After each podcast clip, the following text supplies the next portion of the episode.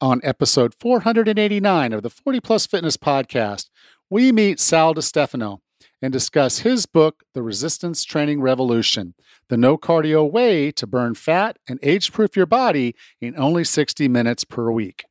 You can find the full show notes for this episode at 40plusfitnesspodcast.com forward slash 489.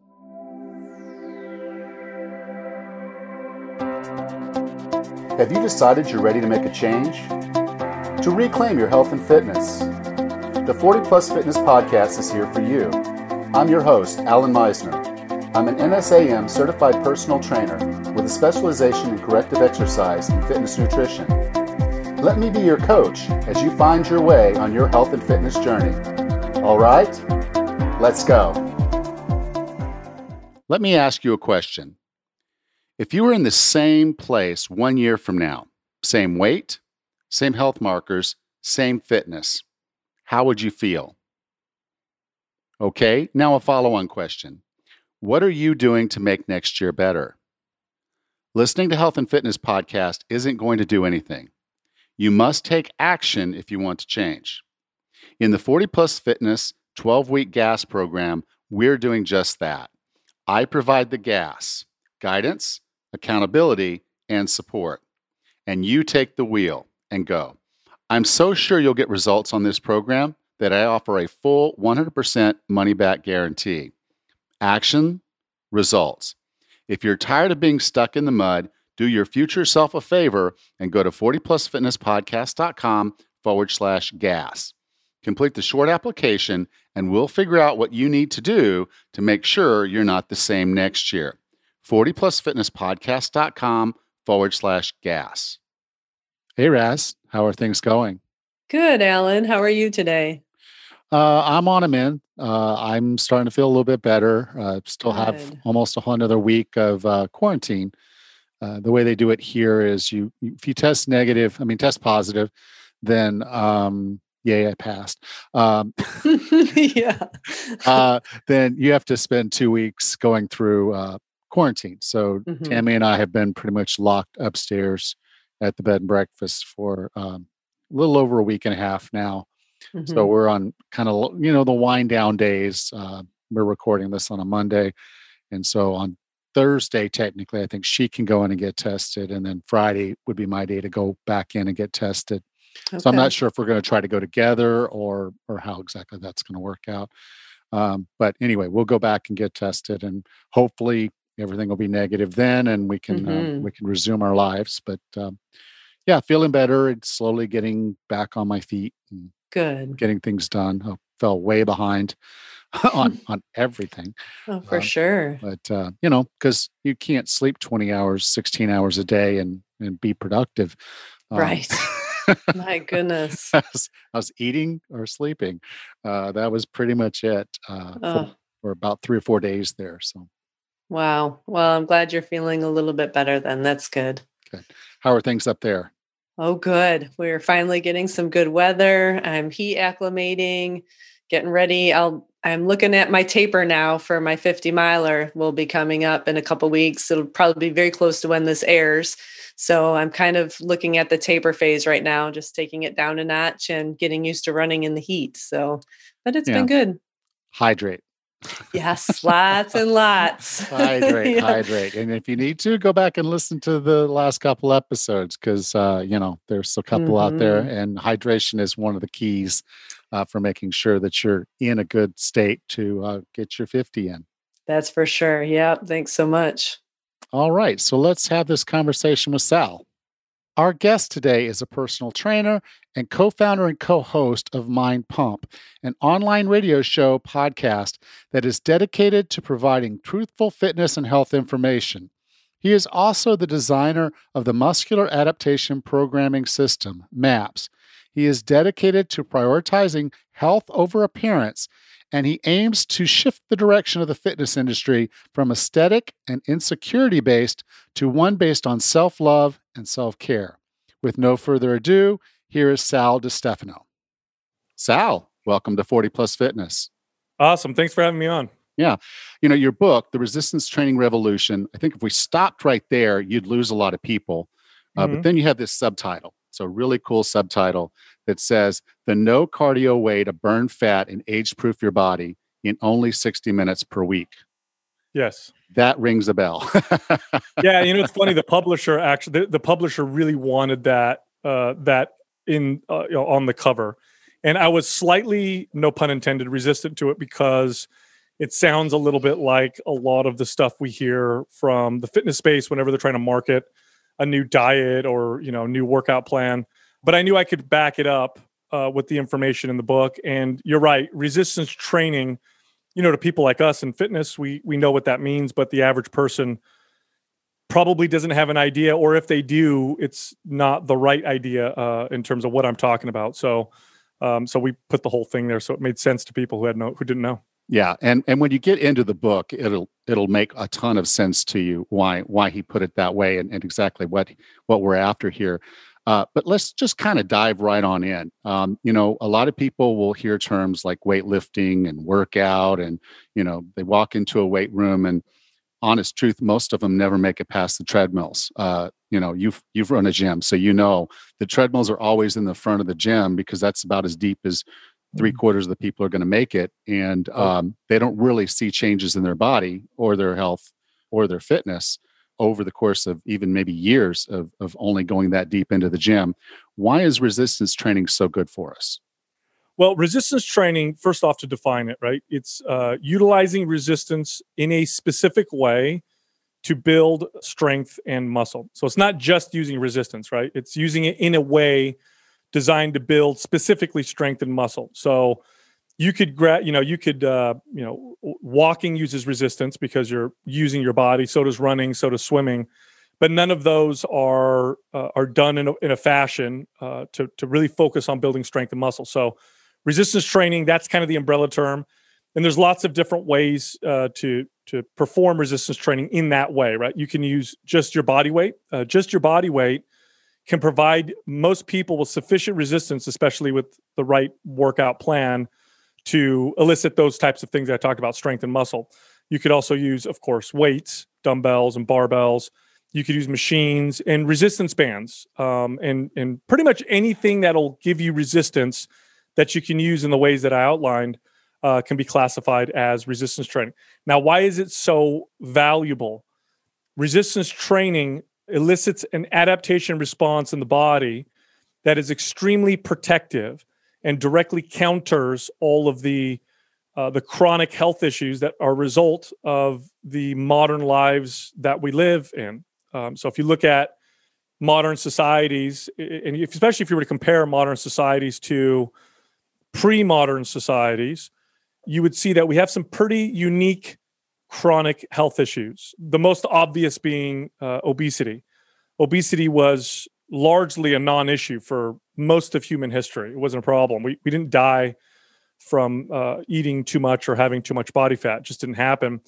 But uh, because we've made food so easily accessible and palatable, and because our, our lives are so extremely sedentary, and because and i talk about this in the book we become we've become very weak with very little strength and muscle obesity now is a reality for a ma- majority of people that live in modern societies and obesity uh, contributes to quite a few chronic health issues um, diabetes dementia alzheimer's heart disease um, you know and the list goes on um, and then even without obesity, you know, dementia, Alzheimer's, diabetes, there is a significant portion of people who will suffer from those things who are not obese, but they are also uh, oftentimes a result of modern life. Um, and so understanding this, and there, there's there's much more that goes into this, right? So you know, modern life is very busy yet sedentary.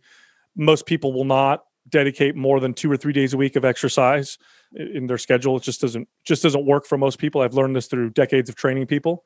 When you consider all these factors, there's only one form of exercise that really is effective at helping us. And it's not the one that most people do or the one that most people pick or even the one that most doctors have recommended in the past. The one form of exercise that's best for all of this is resistance training. Um, and uh, of course, a lot of people, when they hear that, especially when I say lifting weights, they you know picture bodybuilders or you know people with extreme bodies and that's uh, uh, that's unfortunate and really that's the result of a lot of misinformation, stereotypes, and stigma that are um, almost entirely false that really don't apply uh, to the average person. So the goal with the book was to illuminate that, to to change, to get the average person to understand the value of resistance training and to pick up some weights or do some some form of that exercise in pursuit of improving their health or even just to look better. Yeah. And and being over 40, you know, you brought this up in the book as well. There's things happening in our body that weight training uh, resistance training is going to specifically address, uh, such as uh, hormone imbalances, like particularly with testosterone. Uh, it's going to address some other issues like osteopenia. Can you go a little bit into those benefits? Yeah. So uh, let's start with bone loss uh, or bone weakening, which is actually quite a big problem. Even even affects men. It affects more women, but it also affects men. So this is the weakening of bone, osteopenia, and then of course when it gets real bad, it becomes osteoporosis, and this can become a, quite a big problem. Resistance training. Remember the the the primary adaptation uh, that resistance training causes in the body, and this is by the way a, a, good conversation that we can get into a little later in terms of when you view exercise, uh, you want to look at the workout and then understand the adaptations that the exercise or workout is causing in the body rather than just looking at the calories burned while performing the exercise. So when we look at the adaptations, which are to build strength and muscle, um, it also directly does that to bone because muscle anchors at bone. So studies will show that most forms of exercise have some positive effect on bone, but usually it's very little. For example, uh, people with osteopenia, if they run or walk or cycle, they'll notice a little bit of an increase in bone mass in the lower extremities, not much in the upper extremities. Uh, swimming, you'll see really small incremental changes. With resistance training, it's like night and day. Like nothing comes close to the bone strengthening effects of uh, resistance training. Now, you mentioned hormones. A lot of people uh, like to hear about this one because, you know, as we get older, um, we start to feel differently. Maybe libido drops a little bit. It's not as easy for us to burn body fat our skin you know doesn't look the same. We don't have the same vigor. And some of that is a result of just getting older. And some of that is a result of of changes in hormones. For example in men testosterone levels start to decline um, you know right around in our 30s and it just continues that way until the day we die. Uh, men, and women um, aside from menopause they still get imbalances with estrogen progesterone. They also have issues with uh, their own testosterone. Both men and women, growth hormone, um, which some doctors will call the, the youth hormone, will decline as we get older. And so a lot of people are interested in ways to naturally improve our hormone profile because it makes us feel good, right? If you give an older man testosterone, he starts to feel amazing and younger and has more vigor. If you uh, balance out a woman's hormones uh, artificially through either you know utilizing estrogen, progesterone, or even growth hormone, she'll feel the same way. She'll feel more vigor, younger, more energy. So a lot of people are interested. How, can I do that naturally? Well, improving your health generally will can positively affect those, but it's not a huge effect. In fact, some forms of exercise uh, tend to have a negative effect on hormones. Uh, for example, cardiovascular activity has been shown in some studies to lower testosterone quite reliably in men. In my experience in women, especially when women already present with some hormone imbalances or symptoms of hormone imbalances, cardiovascular activity can actually make that much worse. Resistance training is the only form of exercise that has been shown to reliably raise testosterone in all men. So whether your testosterone's low, in the middle, or even high, you'll get a raising of testosterone. Not only that, but it also increases the density of androgen receptors in the body. So these are the receptors that testosterone attaches to. So you want to think of testosterone as like a key and the receptor is a lock. And if you have a lot of testosterone, but you don't have very many of these locks, it's not going to do much in your body. So more androgen receptors makes your testosterone just more effective. Well, resistance training not only raises testosterone, but also increases androgen receptor density. In women, it's been shown to balance out estrogen and progesterone. In both men and women, it raises uh, growth hormone levels, brings them up to more youthful levels. In both men and women, muscle is by far the most effective way to improve insulin sensitivity, okay, which is a, is a very important thing, right? Uh, uh, insensitivity to is- insulin or insulin resistance ultimately causes things like diabetes. It leads to uh, cognitive dysfunction, excess body fat storage, especially in in places that maybe you didn't store body fat before. So if you notice as you get older, you're, you, as you gain weight, you notice your body fat is kind of being stored a little bit differently. Could be a result of hormone imbalances or insulin uh, resistance. And so resistance training positively affects all these things. And so you might wonder why. Why does why does lifting weights or using resistance bands or doing body weight exercises to build muscle and strength, why does that have such a positive effect on our hormones? Again, it has to do with the uh, specific adaptations that it asks the body to do. So, uh, resistance training really is the only form of exercise that we could categorize as being pro tissue. Okay, so pro tissue in the body. Most other forms of exercise, and in particular cardiovascular exercise, which includes running, swimming, cycling, and those kinds of workouts, those are anti-tissue. They tend to be uh, they tend to get, want your body to get rid of uh, active tissue. So let's start with that for a second. So what does that mean, right? When you do lots of cardiovascular activity, when you do any form of exercise, your body aims at becoming better at that form of exercise, and so it adapts. That's that adaptation process, right? So if you go running and it's your first time, it's really challenging a half a mile is very exhausting to you. Uh, your muscles burn, your lungs burn. It's really hard. Your body senses this as it's a stress. It's a stress on the body. And so your body says, okay, we need to get better at doing this so that next time the same uh, insult, the same stress won't bother us as much. And so you become more fit. You get better at that type of exercise. That's what adaptation is. Now, what does specifically speaking, what does what happens to the body when your body is trying to get better at endurance type activity, which is what cardiovascular exercise is, whether you're on an elliptical or running or, or riding a bike. In order to get better at endurance exercise, it does a few different things. One is it learns to become more efficient with energy or more efficient with calories. Okay. Because cardiovascular activity burns a lot of calories, during the time that you're doing it. So during an hour of cardio, you're going to burn more calories than doing an hour of other forms of exercise. So within that hour of, of exercise, you're burning all these calories. So your body's like, okay, we need to get better at being efficient with calories, not unlike uh, a car that could adapt to your driving habits, becoming more of a hybrid or a one cylinder engine, right? Trying to burn less gasoline also simultaneously your body says we need stamina but we also don't need strength. We just don't need much strength at all. We just need endurance. And so what your body does is it actually reduces muscle mass okay? Studies are um, very very uh, they show this very clearly that if you lose weight through diet and cardio so if that's your formula that roughly half of the weight that you lose will be muscle mass. So in other words if you lose 10 pounds, five of it will be body fat, five of it will be muscle.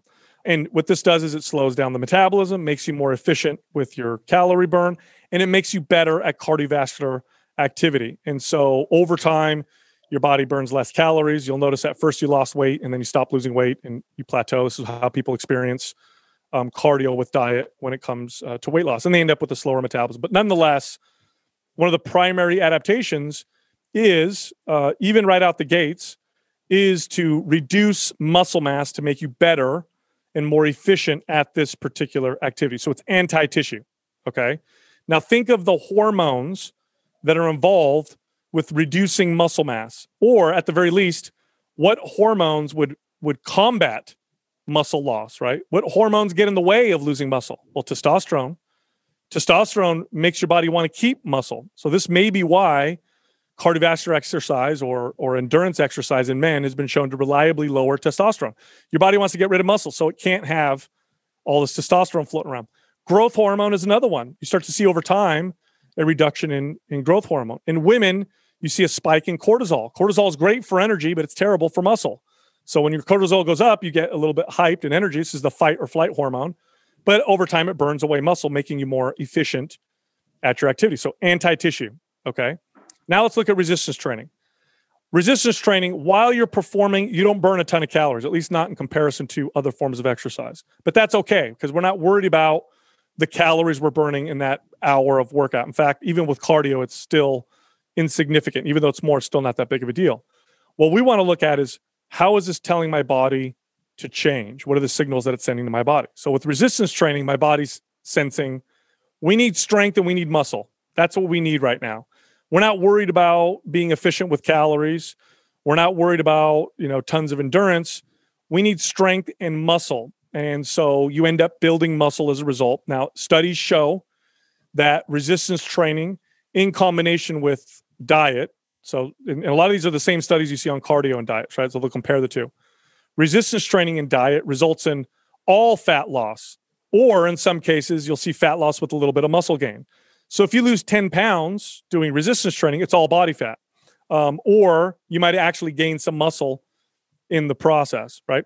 Now, think of the hormones that are involved with building muscle, right? You need testosterone, you need growth hormone, you need to be uh, sensitive to insulin. Insulin can actually build muscle when you utilize it uh, efficiently, effectively.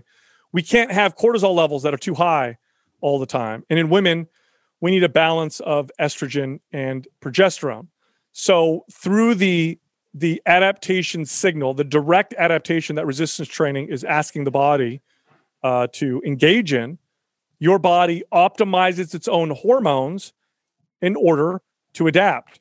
So resistance training from a hormonal standpoint is incredible. It's superior. So if you want, if you're if you're getting older and you want to feel younger uh, through the the the you know the method of uh, having more youthful levels of hormones, resistance training um, stands head and shoulders above any other form of exercise. Yeah. Now, um, as we get into this, for someone that hasn't lifted before, I think uh, basic terms can be really important. But beyond that, you you had some specific thoughts on pretty much uh, each of the terms that I'm going to bring up. Can you talk a little bit about reps and sets? Yeah, and absolutely. why those are important or how we would use those. Yeah, I'm glad you brought this up too, because I did write the book for. There's a few different people that I thought of when I wrote the book. A few avatars. Uh, one of them are the coaches and trainers, uh, as a way to arm them, because this is something that we're constantly having to communicate and battle with whenever we're talking to you know potential clients. So it's a great tool. Um, it's. I also thought about uh, primarily the average person, the average person who when they think of exercise, uh, if their doctor tells them to work out or whatever, they don't think of resistance training. They think of going for a walk or running, swimming or cycling. So they don't know what these terms are. They might have heard reps and sets, but they don't know what they are. So a repetition is when you perform one full motion of the exercise. So let's say I'm doing a curl, right? This would be a curl, right? A rep would be being bringing it up and then bringing it down. So that's one. So one repetition. A set is a number of repetitions that are performed together before I rest to perform another set. So let's say my workout uh, today consists of 10 reps of the curl. So then I'll do my 10 reps. Once I'm done with my 10th rep, I put the weight down. That is a set. So if your workout says do you know 3 sets of 10 reps of bicep curls, you know you're supposed to perform this exercise with for 10 reps, rest, and then that's one set and then repeat that two more times. Okay. Another phrase you got into was range of motion and i think this is an area that's really really important because uh, using proper range of motion can be huge. Uh, yes. uh, and i see so many people in the gym that that don't. Uh, and so can you talk a little bit about what range of motion is within the doing the exercise and uh, how that's important to us? Yeah so range of motion really just refers to when you're doing the rep you know how far you go down how far how far you go up. So just to put it quite plainly right? So again to do the curl all the way down all the way up that's my range of motion. Now range of motion uh, there is a, an ideal range of motion for every exercise but there's also a range of motion that's individual to the person uh, when they're working out. The, the, the best way to uh, get the best results to gain the best results the best benefits all the benefits of resistance training, you want to train in a full range of motion that you own for your body. In other words, the range of motion that you have control and stability over. Okay. So if I'm doing a squat, for example, and I can go all the way down and go all the way up, but with good control, good stability, I have, you know, I'm connected to my muscles and I feel like I'm in control in the entire rep, well, then that's the best range of motion for me. Now, let's say you're doing a squat and I could go all the way down and all the way up, but at the bottom, my low back rounds and my knees cave in a little bit and I just don't have lots of stability at the bottom. Well, that's a range of motion you shouldn't train in. We're going to stop we're going to stop you and have you train above that. So essentially you want to train within your fullest range of motion, the fullest range of motion that you have the most control and stability in. Now, doing so will you'll gain strength within that range of motion. And if you find that you can't perform a full range of motion because you don't have the control and stability over time, uh, challenging yourself again within reason will elongate your range of motion and will increase your range of motion. So there's a there's a, a common myth around resistance training that it is not a good form of exercise for flexibility it's not a good form of exercise for mobility, and it and it makes us tight, right? People say, "Oh, if you lift weights or you do lots of resistance training, it's going to make you really stiff and tight." And and that myth, and it is a myth, it's a complete myth, probably comes from the extreme, you know, bodybuilders that work out and they move around like they can't move very well, and and, and you know, uh, popular media probably doesn't help when bodybuilders or or people with big muscles are depicted in movies are typically depicted as being very stiff uh, and very tight. The truth is, resistance training uh, is one of the best forms of exercise for functional flexibility. Okay. So, functional flexibility is the flexibility that you have strength and control over, right? So, flexibility is just range of motion. Functional flexibility is do I own that range of motion? Am I strong in that range of motion? So, to give you an example, I have a, a six month old uh, baby at home, right? So, uh, new baby, six months old. He's very flexible, like most babies. I mean, I could take his legs and I can put him up by his head and put him in the splits, and it's no problem. But he has very little functional flexibility. In fact, he's very unstable. So, although I can take his legs and bend him all over the place, he would be prone to injury if you were to try to to move within those ranges of motion, or you know, even with load. Right? He's got very little control.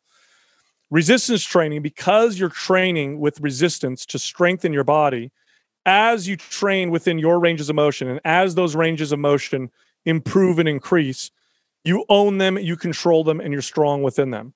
So it's the difference between somebody who can sit in a squat versus someone who can sit in a squat and their kid can jump on them and it doesn't hurt them, or they can jump out of the squat and it doesn't bother them, or they can hold something, or they do they can do it with load.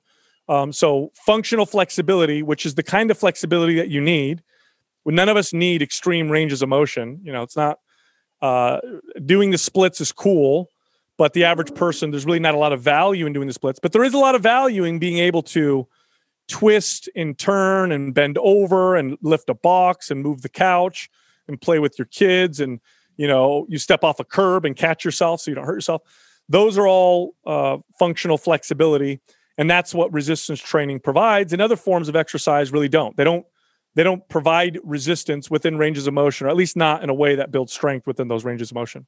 Yeah. The way I like to put it is I want to be able to wipe my own butt when I'm 105. Yeah. You know, which is a twist and it's a stand up from a seated position, uh, all on my own, uh, right. you know, without a bar, without assistance. So, um, and I think that's really important because as we as we look at strength, you know, st- training through the full range of motion means every rep you're going to get more value out of it. Right. You're not wasting energy, you know, going in there doing half motions. You're actually getting the most out of that exercise. Another term that I think is really important when we're talking about the value of a rep is tempo. Can you talk about tempo? Tempo is just just refers to the the speed that you perform the repetition, really. So uh, back to the curl, right? If it takes me three seconds to go down, three seconds to go up, and maybe a one second pause at the top or whatever, that would be referred to as a 313 tempo or whatever. We don't need to get that complicated. Uh, the average person doesn't, it's not that, not super important. What's important is to know that you want a controlled tempo when you do um, resistance training. Okay. So there are definitely cases where a fast tempo is valuable, but really that's relegated to athletes who need speed and power. The average person, there's not a ton of value in doing fast repetitions. They tend they, imp- they tend to increase risk and uh, oftentimes uh, decrease the what's called the tension on the muscle. So they'll give someone not as good of results, right? So you want a controlled tempo. Um, I tend to tell people, you know, you want to take at least three seconds on the way down and at least three seconds uh, on the way up. Just you want to be controlled. So if I'm doing an overhead press, I'm pressing like this and then coming down rather than throwing it up and down and having kind of this loose tempo. And, and tempo is important. It, like I said, it, it reduces risk and it, it, it stimulates the muscle and the body in a more effective way. So generally speaking, for most people, for most people's results, especially if your goal is fat loss, health, sculpting your body, you want a controlled tempo. Yeah, because otherwise momentum's doing a lot of the work for you and you're not really in control of that weight, which That's like you right. said is, is kind of dangerous. And then the final one where I think people really um, struggle is the concepts of intensity and failure. And I, I kind of lump those two a little bit more together, but you talked about them separately in the book. Um, can you talk a little bit about intensity and failure and why we've got to find the right mix of those and why failure isn't really the goal? Like it may, Yeah. you know, you would have heard this in the past. No, no pain, no gain. Uh, you know, you got to train to failure if you want to grow. All those were kind of mantras uh, in the gym 40 years, 30 years ago. And there's, I still hear them today. I, I, and so that's kind of what's kind of scary is even Yeah. in my 40s and 50s, there's still people training that way. Yeah, intensity is an important factor in your workout, right? Because it needs to be hard enough so that it your body thinks that it needs to adapt in order to get better. Otherwise, your body has no reason to adapt. Adaptation takes energy, it changes your body, and your body doesn't do that for no reason. Um, especially not building muscle, right? But muscle's expensive tissue. You're only ever going to have as much muscle and strength as your body thinks you needs. You don't ever have more than it thinks you needs. Uh, it, it costs calories. It takes up energy. Remember, our we evolved for the most part um, in environments where calories are very difficult to come by. So your body doesn't want to just make you burn more calories for no reason. It's going to need a reason to. So intensity is important because I have to give my body a reason, um, and intensity is part of the formula in order to to change. Okay, so that's true. So so there's there's a vein of truth in the no pain no gain slogan now the problem is people take it way too far and the problem is that the intensity is quite individual uh, and what i mean by that is if i take somebody who's never worked out it takes very little intensity to get their body to change their body's used to doing nothing and so you know a, a, a few sets of body weight squats um, at a moderate intensity where they can feel it a little bit they can feel their legs burn a little bit and that's about it that's enough. That's enough to get their body to change. Now, somebody who's extremely advanced, who's been training for years, um, who's you know very strong or very fit and gotten their body to a very high level, to get their body to to change even more, they're they're probably going to have to train much harder than the person I talked about earlier because their bodies again it needs a reason. It's already adapted to a certain level of intensity and whatever. To go any further, I might need to find ways to train it harder or to send it, uh, a different signal. Um, by the way, and this is true for intensity, but also for um, you know how long you work out and how many exercises you do and all that stuff. The right dose for your body is going to get you there the fastest. More than that won't get you there faster. In fact, it'll get you there slower, and sometimes you won't get there at all. And less than that will get you there slower. So it's the right dose. Okay, more not good less not good. And the right dose is different from person to person. And it's different for you as your fitness improves, as you start to get better at the workout. So remember that. So the when you go into workout or you, you're working out or you're training, think about what have I done before? Oh, I'm just getting started. It's not going to take much. Now, some people have trouble with this and they say, well, how do I gauge, you know, the right intensity? one way to know that you might have gone too hard is by uh, by if you're sore, if you get muscle soreness. Now, most people think muscle soreness indicates that they had a good workout. So if I get really sore, oh, I that was a great workout. You know, I I, I worked out my legs and I can barely walk today. That means I must have had a great workout. It's actually the opposite.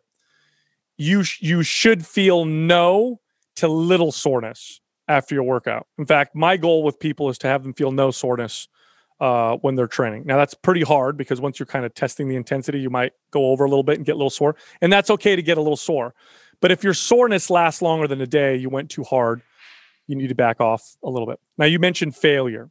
Okay, failure is a term that's used in uh, in in fitness and in resistance training to mean that you lifted a weight or did an exercise until you could no longer perform another repetition of that exercise, right? So back to curls, right? If I did curls to failure, well, I'm just going to keep going until I can't curl the dumbbell with good form anymore. And so now I've hit failure.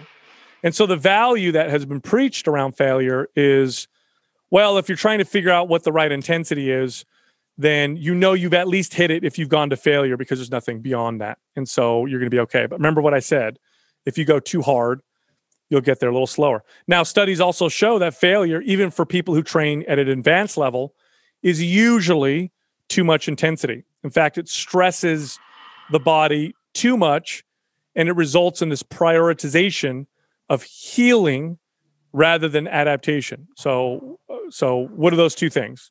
Healing is recovery. Okay? So let's step away from exercise for a second and let's just talk about skin. So let's say I handle a rough object and I I scratch my skin or you know I, I, I make my skin a little raw on my hand. So my body will heal the skin. That's the healing part. That's the recovery part. And then when it's done with that, my body may say, let's make this skin tougher so that next time it's not going to cause the same damage. And so then I start to develop a callus, right? The callus is adaptation. The healing was what just getting me back to where I was before. Well, if you train with too much intensity or too long or too hard for your body, your body will only prioritize healing because that's what it has to do. It has to heal. And it can't even think about getting resources to add new tissue, to add muscle, or to get you to adapt. And so, what ends up happening when you do this is you end up getting really sore or tired and then you heal and then you go back to the gym again and do the same thing over and over again and you never improve so it's like you know i get sore uh, my soreness goes away. I work out. I get sore. Soreness goes away. Nothing changes. I don't get stronger. I don't really build any muscle. I don't really burn any body fat.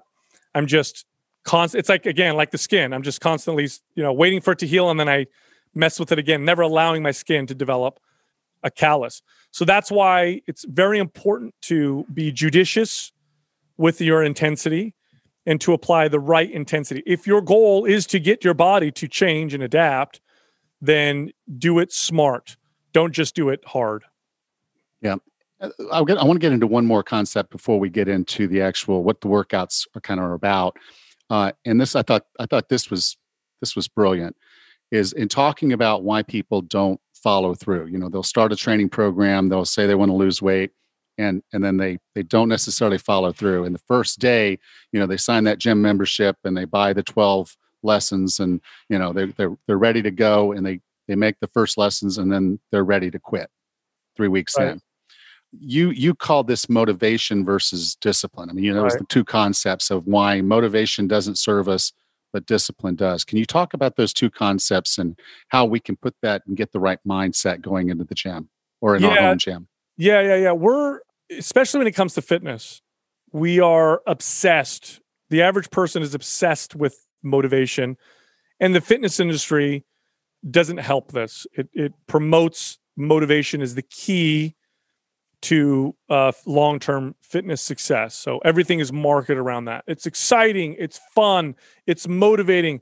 We're here to inspire you and all that stuff. And by the way, there's nothing wrong with motivation. I love feeling motivated like anybody else. It's an incredible feeling. But like any other state of mind, it's fleeting. Okay. It doesn't exist permanently. You can't permanently stay motivated. So the challenge is never how do I stay consistent with my workout? How do I stay consistent with my nutrition when I'm motivated? That's never an issue. Never. That's not a problem. I've never had to convince a motivated client to work out or to eat right, right?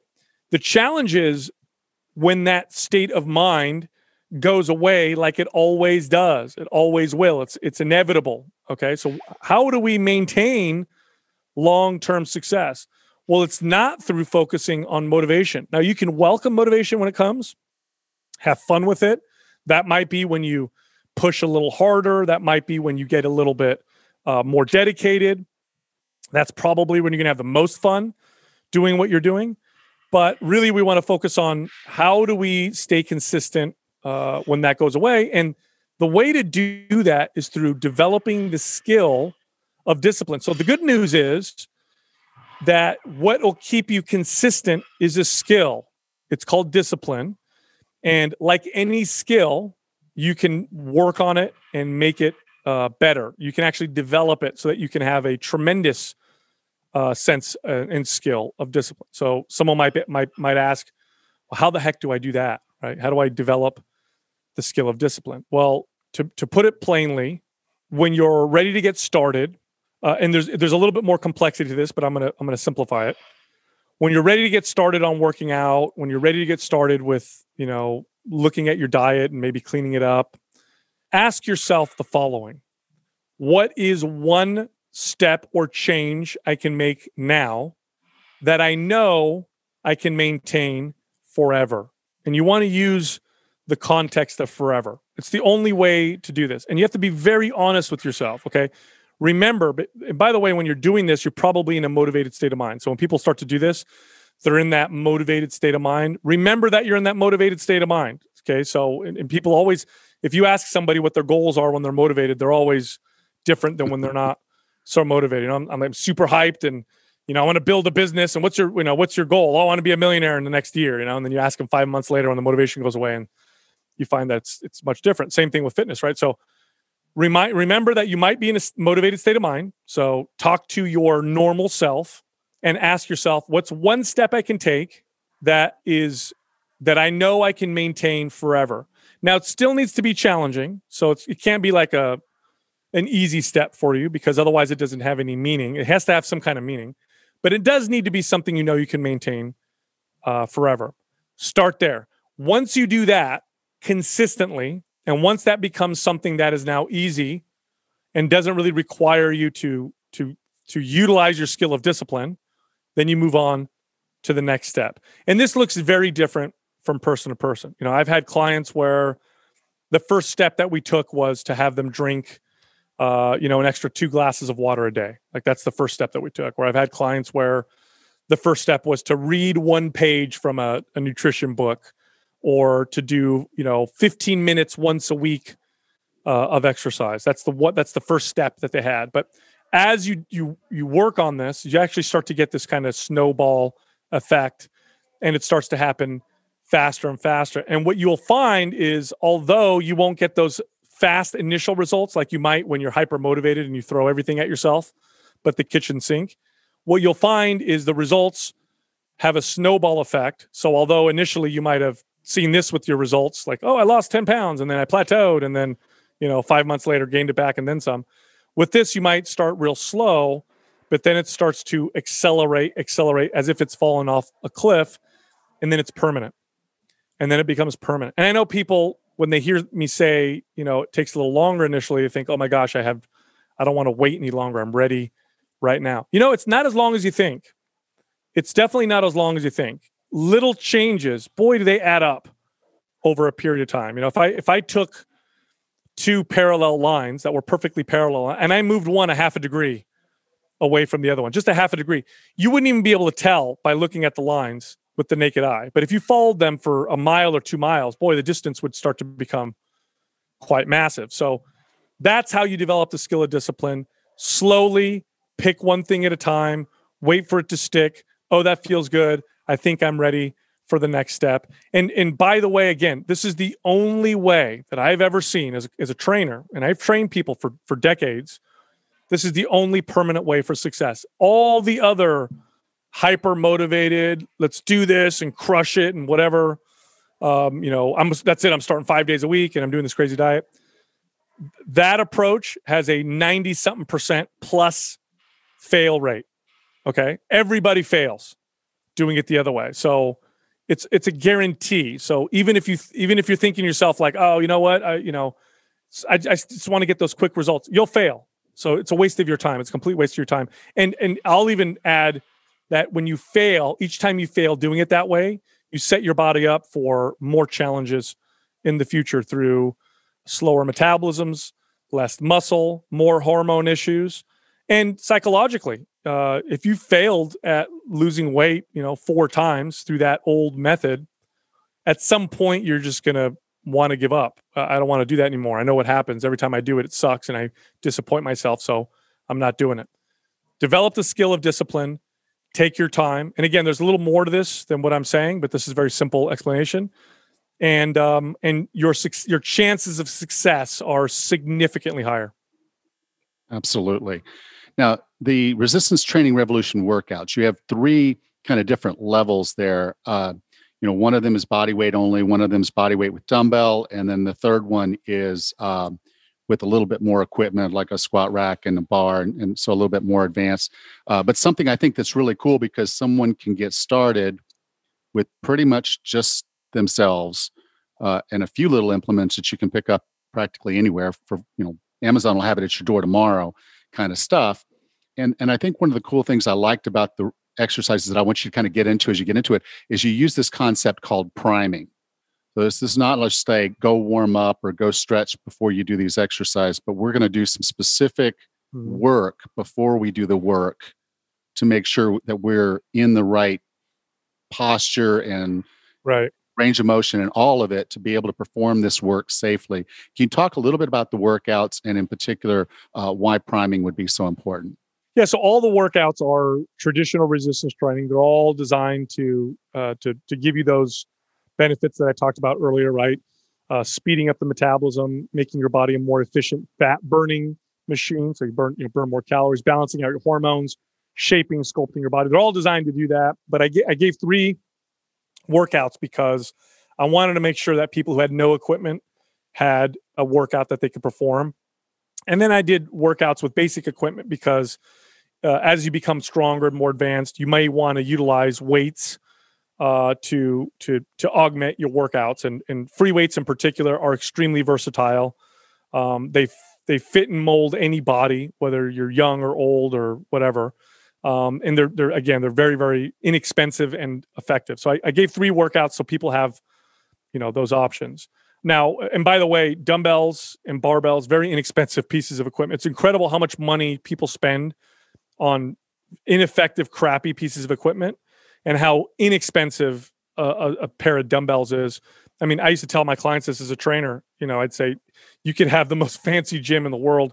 Give me a pair of dumbbells and a bench, and I'll train anybody and I'll get them in phenomenal shape. And any good trainer will know exactly what will agree with me and they'll know exactly what I'm talking about. All right, so let's talk about priming. So, priming is another term uh, for warm up. Now, the reason why I don't say warm up is because it's different. Now, the goal of a warm up, and a lot of people don't know this, right? People think when you're warming up, what you're doing is you're making the muscles warm.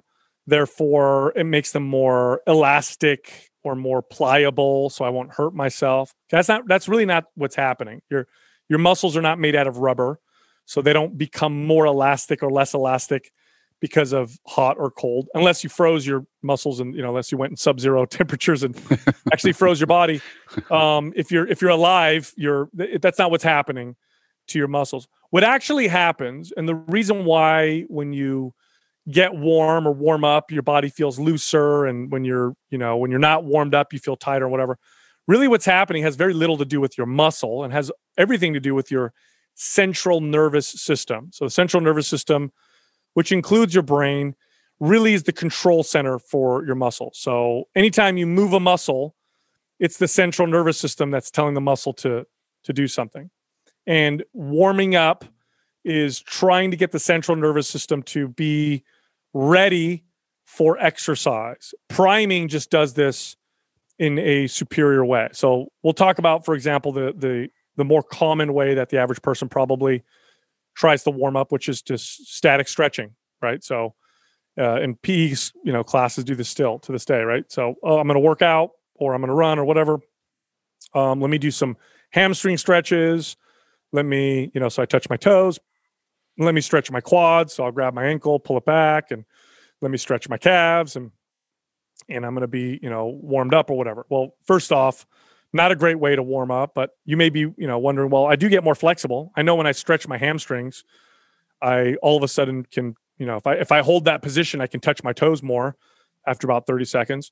Well, what that's doing is it's sending a signal to the central nervous system that's telling the central nervous system to kind of relax that muscle and allow it to elongate a little bit. Okay.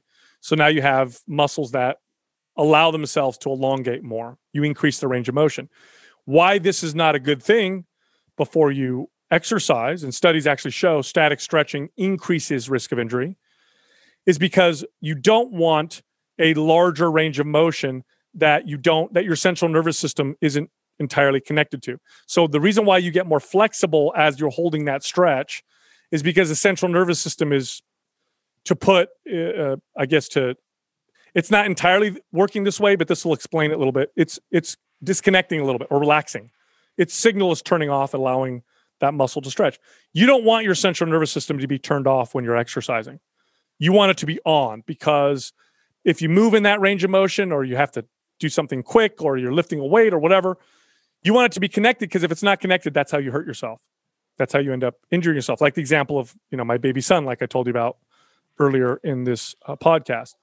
So the best way to warm up really is to prime your central nervous system, to turn it on and to turn it on in ranges of motion, in larger ranges of motion, so that when you exercise, it's safer.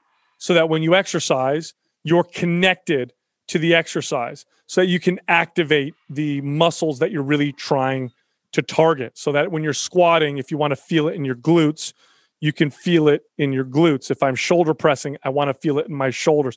If I'm doing an uh, uh, you know overhead press, uh, my back doesn't hurt because my core is active and my my central nervous system is telling my core to stabilize my body. Priming does this. Okay, so what does priming look like? Um, there's lots of there's an almost infinite number of priming exercises. I put uh, some of my favorite ones in the book in the workouts. But to give you like a, a simple example, um, we'll use the example of like uh, uh, the hamstring stretch, right? So let's say you sit on the floor, you put your hamstring straight or your leg straight out in front of you, and you go to touch your foot. But rather than sitting in that that position, what I'm going to do is I'm going to stretch in that position, and then I'm going to push down with my leg to activate my hamstring, and then I'm going to pull up with my leg to activate my hip flexor, all while holding that stretch. We'll give you an example. So what I'm doing is I'm although I'm uh, stretching the muscle, I'm telling the central nervous system to connect to this new range of motion, not to relax, but rather to allow me to rain, to stretch, but then also to connect to this range of motion. So priming does this, and I gave an example of I didn't even put that movement in the in the book because that's a silly uh, priming exercise. There's much better ones. 90 90 is a good example of one. There's Froggers and lots of other exercises that are excellent. So in the workouts, what's included are your five to 10 minute priming sessions that then prepare you for your workout and they make the workout safer and more effective. Okay. Sal, I define wellness as being the healthiest, fittest, and happiest you can be. What are three strategies or tactics to get and stay well? Okay, so wellness requires um, balance. Okay, it requires balance. You can be too extreme with fitness and nutrition, um, and that's dysfunctional and unhealthy. And you can also be too extreme in the opposite direction. So for me, wellness is always meant balance. Okay, so one step to achieve balance is to enter into an exercise program or a nutrition program from the mindset of self care and self love. So I'm doing this workout not because I hate my body, not because I think I'm fat and I'm gross or whatever, but rather I want to take care of my body. I want to take care of myself because I'm someone that deserves those things. Now, why does that provide balance? Because taking care of myself most times means I'm exercising. Most times it means I'm eating pretty healthy. I'm not eating lots of junk food. Um, I'm not drinking lots of alcohol. But sometimes taking care of myself means I'm not exercising. Sometimes taking care of myself means I'm enjoying some pizza with some beer, or I'm enjoying some time with my friends, not being active and having some drinks or whatever. So when you go from a, the state of mind of self care, then you naturally start to find some balance, which leads to to wellness. What's another thing that uh, I think another step for for wellness? Remember that wellness is a sphere that includes much more than just exercise and diet. Wellness includes the relationships that you have with the people around you. Uh, it includes the relationship you have with yourself. How do you feel about yourself? How do you treat yourself? It includes a spiritual practice, uh, which can look like uh, organized religion. It can look like meditation. Essentially, it's a forty thousand view uh, of you know a forty thousand foot view of the world and life and what is the meaning behind I, what I'm doing, and that'll get you through the tough uh, parts of uh, of things. Um, and then the third thing um, is to remember that uh, challenge uh, actually is what gives our lives meaning. And challenge is actually a component of happiness. If you look at the studies on happiness, you'll find that we need to be challenged in order to uh, be happy. And that just frames uh, our lives. That just puts us in a, in a different position because life is hard for everybody. And if you uh, accept challenge, it's still hard. So I'm not going to say it makes it easy, but accept it and understand that it brings you meaning and purpose, and it's a component of happiness. Uh, then you might not add a layer of uh, of resistance to it. Thank you, Sal. If someone wanted to learn more about you or the book, The Resistance Training Revolution, where would you like for me to send them? Uh, so the book you can find any bookstore, you can find it anywhere they sell books, or you can go to the resistance training revolution.com. You can find me on my podcast that I host with my two co-hosts, um, Mind Pump, and that's on all podcast platforms. And you can also find me on Instagram. That's the social media uh, of choice that I use. And my name on Instagram is Mind Pump Sal. Awesome. You can go to 40plusfitnesspodcast.com forward slash 489, and I'll be sure to have the links there. Sal, thank you so much for being a part of 40 Plus Fitness. I appreciate it. Thanks for having me on.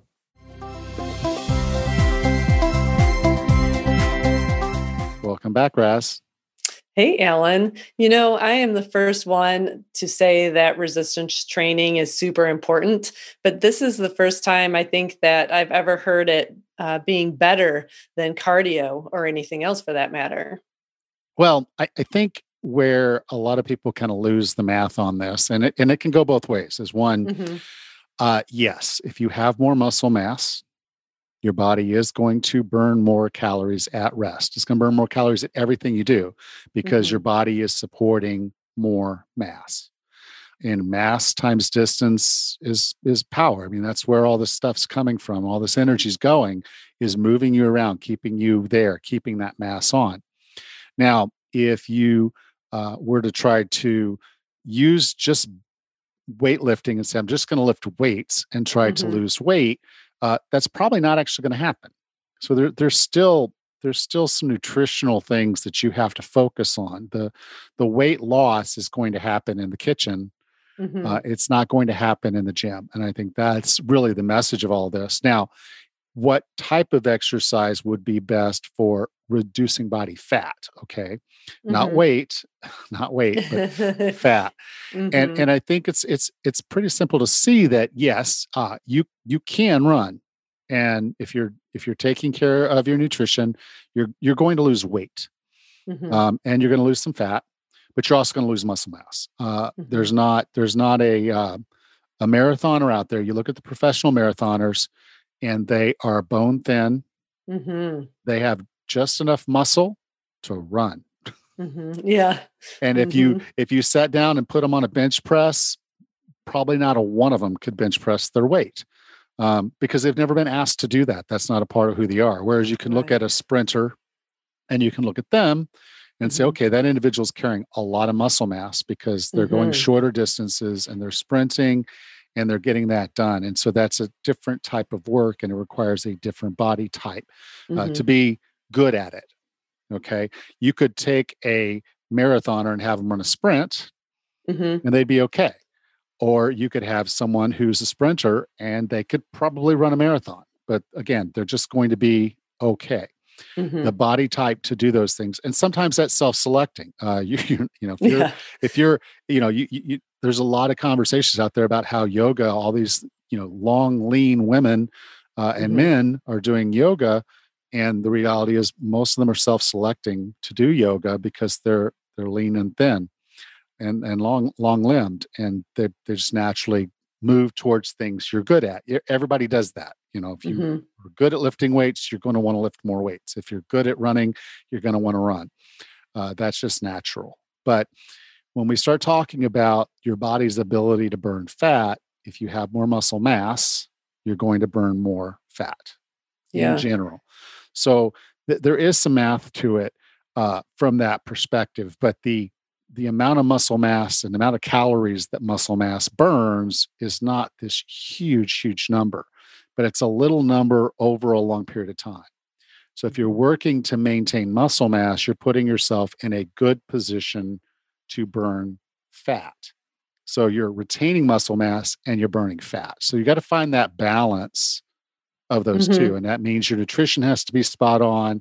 You have to be getting adequate protein to maintain muscle mass. Mhm. And you got to be lifting. You got to be lifting heavy stuff uh, to have that muscle mass. Otherwise, your body is going to say, you're a runner.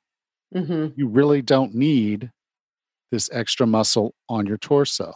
It's not, it's not helping you run Mhm. and your body will start to get rid of that if you're not doing other side to side stuff and doing other lifting certain leg muscles are going to atrophy over time and you know Mhm. the muscles that you use to run are going to be really strong and lean and they're going to do what you want them to do for the running you're trying to do and and that's that's where your optimization is at least from a an athletic perspective Yeah.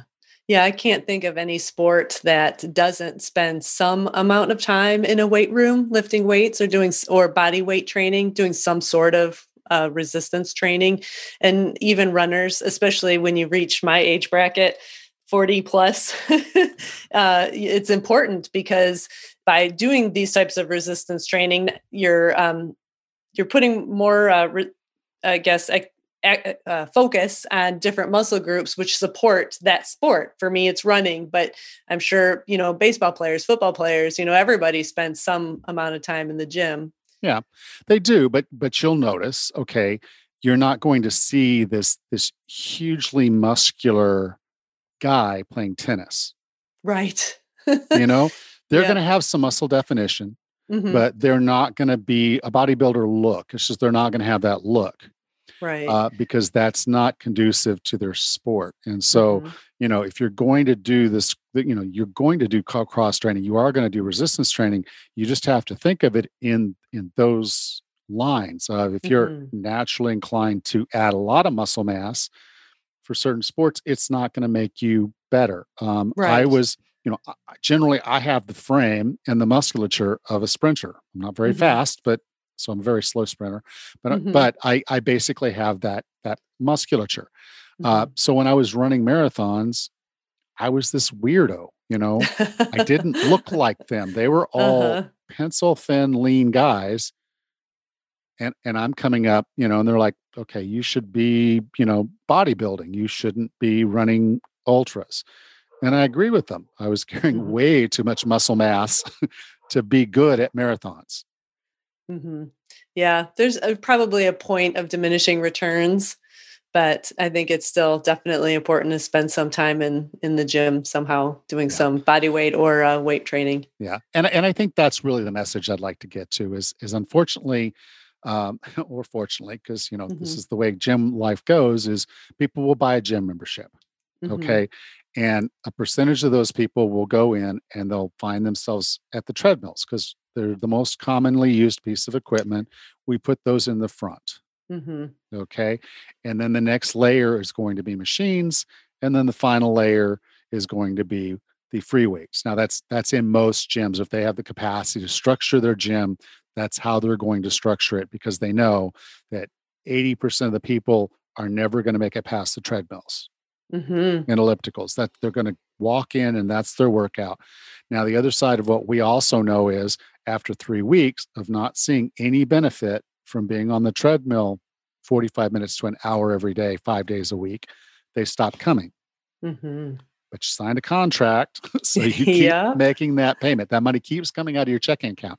And then because you get comfortable with that money coming out of your checking account, you never even bother to cancel when the year's over. Mm. And so they have a constant supply of money coming into the gym Mhm. for you to not use their equipment. And so that's how most gyms are structured financially. That's how they make it. That's how they're successful is by you coming in, getting on the treadmill, not seeing results, and then leaving and not coming Mhm. back.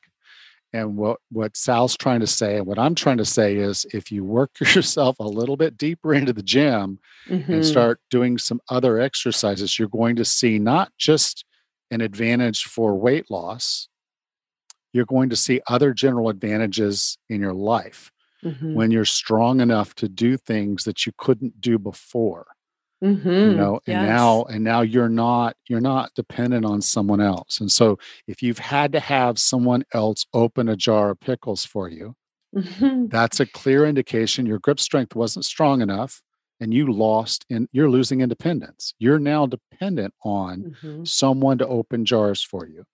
And that's just one indication that you could be stronger and you could be independent. You could do those things for yourself. You Mhm. just have to focus on realizing that strength training is a very important dynamic. It's one of the first dynamics that causes people to lose independence. Yeah, that makes total sense. You know, you lose strength in your muscles and bones, you fall, Mhm. you break something, and and you're for a lot of people done. Uh, Mm. just, I don't really have a nice way to say it, but Mhm. uh, you know, for a lot of people, breaking a hip in their 60s is really the end. It's it's they, they've literally just written the script for the last chapter of their life uh, with that fall. So, uh, Mhm. taking some time, getting yourself stronger, look, working on those modalities that aren't calorie burning. You know, because it Yep. can't it can't all be about weight loss. You know, uh, your whole life, your whole fitness and health thing cannot all be about weight loss. Uh, when Yeah. you get into that into that mindset, you're you're kind of losing you're losing so much of what this whole formula is about that Mhm. you know you you win or lose on one bet. You know, I'm, I'm all Mhm. in on weight loss, and then the weight loss doesn't come. Well, you've lost that. Whereas Mhm. if you can sit down and say, well, my goal was to get stronger, lose some body fat, and feel better, Mhm. and you you do get stronger, and, and you know you're lifting more weight, and you find yourself in an everyday situation using that strength. Mhm. Um, you know that's that wins. Maybe you didn't lose the weight you wanted. Maybe you wanted to be down at 120 pounds or 130 pounds, and you know you're stuck at 150 yeah. you're you're still stronger Yeah. more capable uh, you have all of these other wins and things you've got more energy Mhm. um, you know energy is life and so you know yes uh, weight loss can be an important factor for a lot of people and all Sal was really trying to say is don't stop at the treadmills just, right. just go, a little, go a little deeper into the gym uh, Mhm. there's no reason for you to feel uh, intimidated by that. And if you are, message me and we can have some conversations about how to feel more comfortable in that part of the gym. Uh, Mhm. because, you know, a lot of that is you've never done this. You don't know how that machine works. You don't know how that equipment can be used. You don't have a workout. You don't have all these things. But the reality is that's that's the easy part. The hard part is is, is, is literally walking past that treadmill Mhm. and and going a little deeper. That's the hard part. Once you get that done, you can learn everything else. Well, for sure. You know, I've I've been that person though. I've been that person who's had a gym membership, walks in the gym and like, you know, everything just escapes my head. I don't even know where to start. What do I do with this? But you know, if there's uh, personal trainers like yourself and myself, and I'm sure the gym has personal trainers on staff, but if you go in there with some sort of a goal in mind or you know something purposeful, and you can learn learn how to lift weights in, in a motion that makes your arm stronger or leg stronger or core stronger i mean if you have a plan would be helpful and and then seek strengths from that or with that in mind Yeah, and, and that is that is important is the plan. And then the other side of it is I will say this for weightlifting, and this weightlifting is probably one of the few things that where you shouldn't just play to your strengths. Mm, good you know, point. Too mm-hmm. many people will go in there and you know, you'll see the the the pictures of the guy who's really muscular upper body and has like bird legs. Uh, that's a thing. That's uh-huh. it actually happens because people get to where they're focused on what one part of them their their strengths are, or maybe mm-hmm. they're always doing like I I know I went to the YMCA when I was in my twenties, and there was this one guy had come in, and he was an older guy. Don't and mm-hmm. and like I was just it was just he was so so freaking strong in the bench press, but that's all he ever did. He, he literally came in the gym and he did bench press mm-hmm. and then he mm-hmm. would skip a day and he'd be back in the next time bench press and wow. then he'd skip a day and then the next day he'd be in bench press and and don't Goodness. get me wrong at the time the guy could bench press as much as i could squat um, but i doubt he could squat as much as i could bench press because hmm. he never used his legs he never wow. lifted he only did bench press and it looked you could see it i mean literally he came in he looked warped he looked mm. deformed a little bit and i know i know unfortunately you know at his age and a little bit older he probably started having back problems started having some issues oh. where those imbalances are going to start playing against yep. you so you know I, I, will just say is if, have a plan please yes. have a plan yep. don't just go in there and start throwing things around right. it feels good don't get me wrong throwing heavy yeah. weight around feels great. Uh, just mm-hmm. get in there and start throwing stuff around, and you feel like you're accomplishing something. You'll be sore as crap the next day, mm-hmm. you know, and and you're going to feel like you did something, which is which is one of the cool things about weightlifting. Is one of the ways of working out where after doing the workout, not only you tired then, but three days later you're still feeling it. Uh, mm-hmm. Uh, most other ways of working out don't give you that uh, that feedback. Mm-hmm. Not necessarily the right feedback, but it is feedback. Uh, sure. So I'm just saying, have have a plan, find a simple program. Uh, go in if you don't know how to use a certain piece of equipment or don't know how to use do a particular exercise take some time to talk to somebody Yes. Who knows? It can be an online trainer like Rachel or myself. It can mm-hmm. be someone at the gym that's that's scheduled to do that, and or you know is is there available to show you. Um, but learn the form, learn how to do the exercises, and know which exercises you need to do, which days, and and how that works for for getting the work done, getting the recovery. Uh, but yeah, uh, Sal's not wrong in saying that the treadmill is not your friend for weight loss. sure. Because again, you're sending signals. E- everything you do, everything you eat, everything, every movement you do, every thought you have is a piece of information for your body. Mm-hmm. Okay. And so if you're giving your body the wrong information, you're going to get the wrong result. It's, it, it, it's quite literally, it works that way. So if you're training your body that you have to run every day, that's cool. Your body mm-hmm. is going to adapt to be a runner's body. And if you like the look of the marathoner and that's the body shape you want to have and you feel good doing it, then run. Sure. Yeah. do, do, it outside though. You know, yeah. treadmill. yeah. Treadmill's it, fine, but you know, come on, uh, get outside and have some fun, get some sunshine. Uh, mm-hmm. There's other health benefits to being out in nature and the sun and, and all those things. Plus, uh, running outdoors is different than oh, running oh, yeah. on a treadmill. Very, very different. So yep. being a good treadmill runner does not make you a good runner at all. It, it, mm. it can help. It can help mm-hmm. build endurance, but it's not making you an overall better, more balanced runner. So uh, just realize the treadmill is going to send signals to your body and it's not going to retain muscle because that's not what that's not the signaling. That's not what you're mm-hmm. telling your body. So the information you put in, which is the work you do or the, what the foods you're eating or the thoughts that you have, is the starting of the conversation. And then mm-hmm. your hormones are going to pick up that messaging and their balance and everything that they're doing is going to work around that to get you where the message is, is sending it. So, yes, your testosterone will probably go down if you're just a chronic runner. Mm-hmm. That's because you don't need the testosterone because you're not building muscle. If you're lifting heavy weights, the signaling to your muscles are get bigger.